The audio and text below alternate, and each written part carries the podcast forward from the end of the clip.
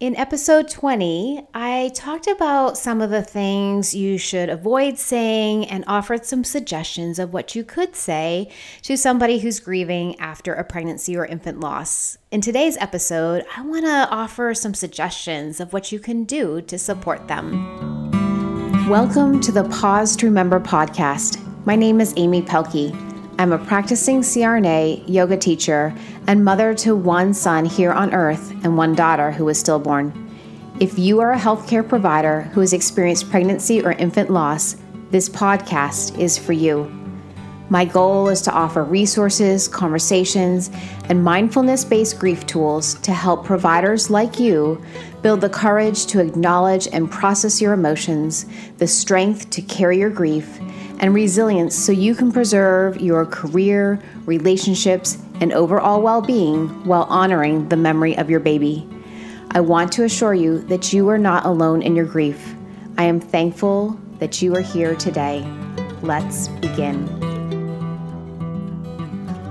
Thank you so much for joining me here today. The fact that you are listening is an indication of how much you care about either your coworker or somebody you know who's grieving after pregnancy or infant loss. So I want to start with three goals to kind of create a framework from which to guide this conversation. The first would be alleviating feelings of isolation and loneliness. There's a lot of uncertainty about how to navigate that grief. And it is not uncommon to withdraw, socially isolate, and feel lonely in the midst of all of this overwhelming emotion. Number two, support the griever with day to day responsibilities. Grieving is exhausting. Simply getting out of bed and showering can feel like a chore. So, when you get to the cooking, the cleaning, the grocery shopping, the day to day stuff, it can feel like too much sometimes. And that includes taking care of other living children. The third goal would be to offer some comfort. The physical pain, sadness, anger, and other uncomfortable sensations or emotions are normal with grief.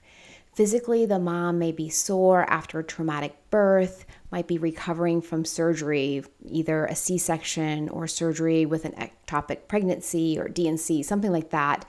They might feel weak from blood loss. They are experiencing hormonal fluctuations. And then dealing with lactation and trying to dry up the milk and the emotional pain of losing the baby and having empty arms and an empty cradle. That is a lot. So, with these three goals to create a framework, I want to start offering you some suggestions. I want to start by addressing the coworkers, physician partners, managers, in the healthcare setting who have a colleague who is grieving a pregnancy or infant loss.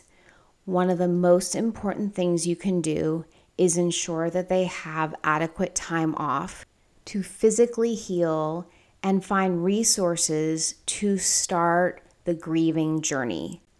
And when I talk about resources, I'm talking about going to therapy or finding a grief support group or finding a grief coach to help navigate reentry back into the workplace.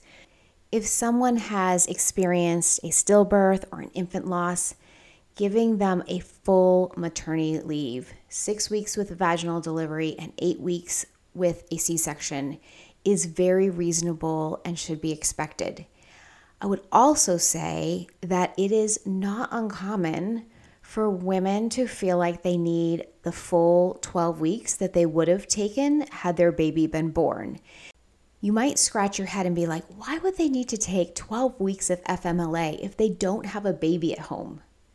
Well, as healthcare providers, we're lifting patients, turning them, pushing stretchers, there is some physical demands to our job and it takes time for the body to heal, the pelvic floor to recover from the pregnancy.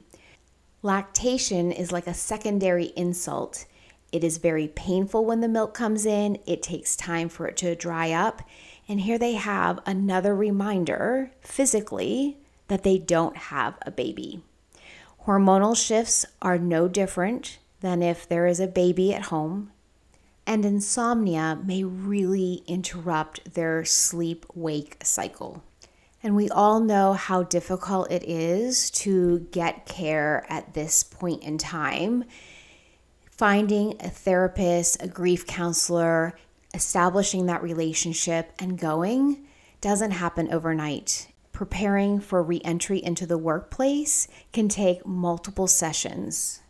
If you are one of the leaders in your department, whether you are the charge person, manager, department chair, residency coordinator, scheduler, whatever your title, try to make arrangements to keep the grieving provider out of the OB department and away from caring for pediatric patients.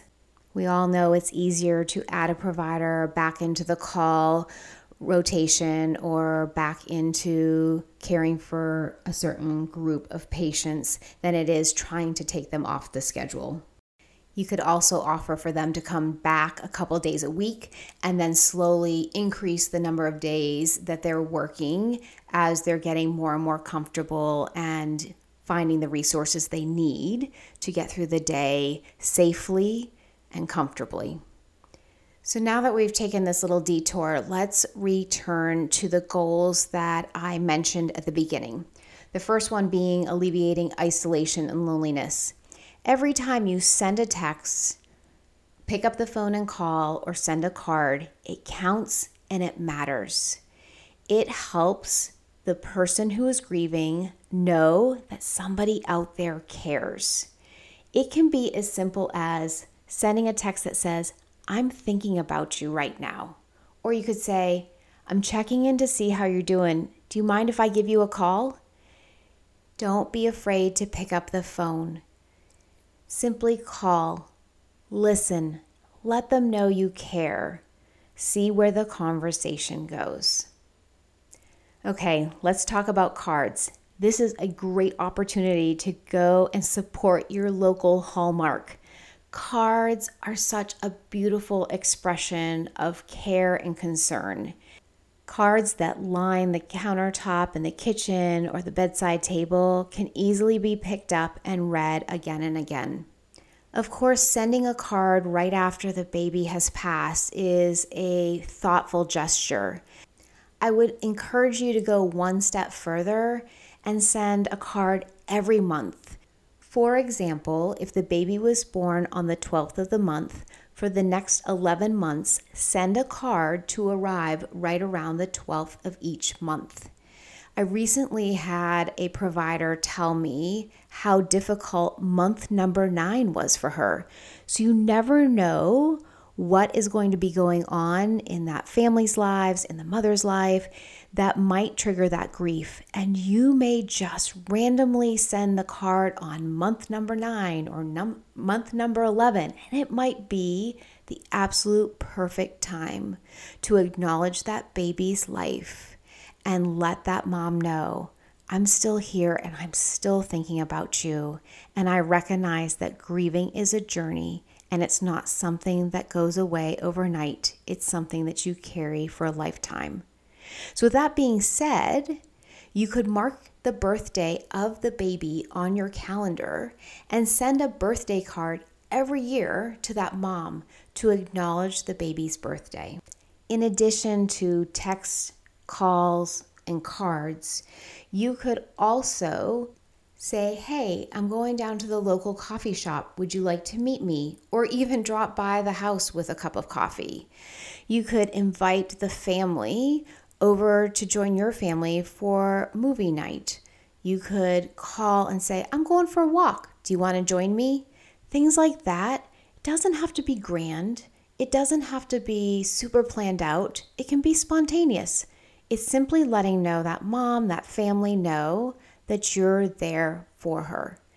Now, I know that I am addressing a lot of this towards the grieving mother, and I do want to acknowledge that the fathers and the children grieve too.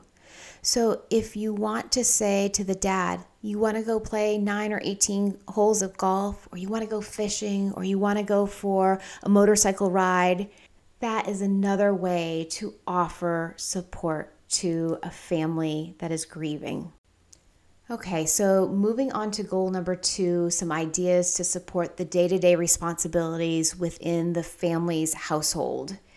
Instead of saying, let me know if there's anything I can do for you, maybe pick a couple of things that you identify would be really comfortable for you. For example, you could call and say, My family is going to the park, or we're going for a bike ride, or we're going miniature golfing.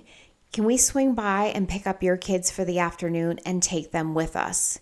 This would give the family, the parents, an opportunity to reconnect, to take a nap, to try to get caught up on some household things, to just take a deep breath. Some other ideas would include grocery shopping, running errands, offering to drive the mom to follow up doctor's appointments if her spouse or partner is working.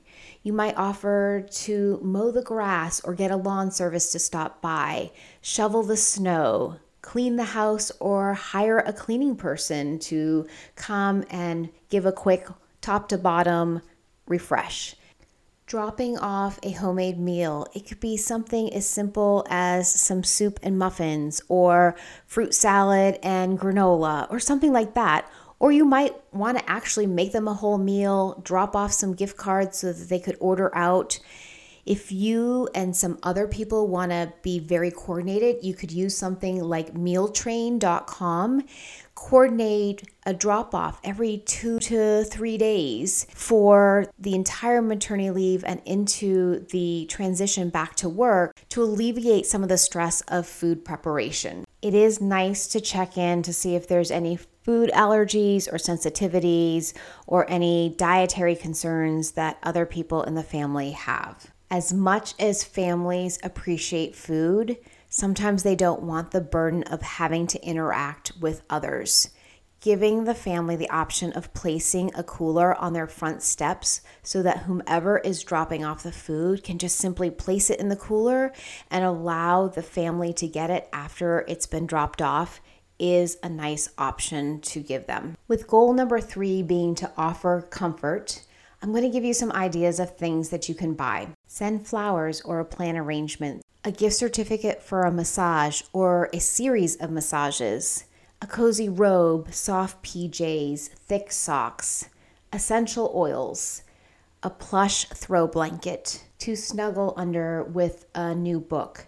A few books that I would recommend include It's Okay That You Are Not Okay, Ashland's Journal, when Bad Things Happen to Good People, and Confessions of a Griever. I will put links to all those books in the show notes. You could have a personalized frame with the baby's name and birth date engraved from Etsy or Things Remembered. Willow tree angels can be nice.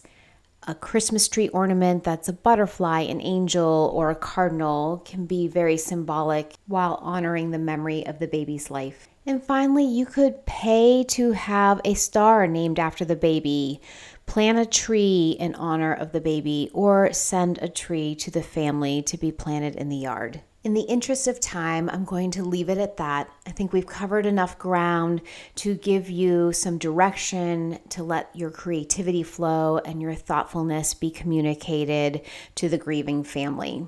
I will put in the show notes links to Meal Train, some of the essential oils, um, the books that I mentioned, and a link to all this information in a blog post. If you prefer to have the information emailed to you, I will also put a link in there. And once you put your name and email in, an email will go to you with a list of these things that I covered in the podcast as well as episode 20. Thank you so much for spending this time with me on the podcast. If you've listened this far, clearly you are somebody who cares deeply about somebody who's grieving after pregnancy or infant loss.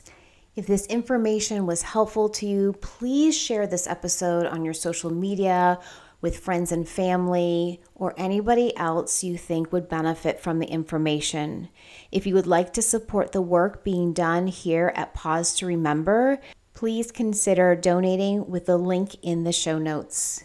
Again, thank you so much for being here. I look forward to sharing more with you on this podcast, on the website, and as time goes on with more resources for grieving providers after pregnancy or infant loss.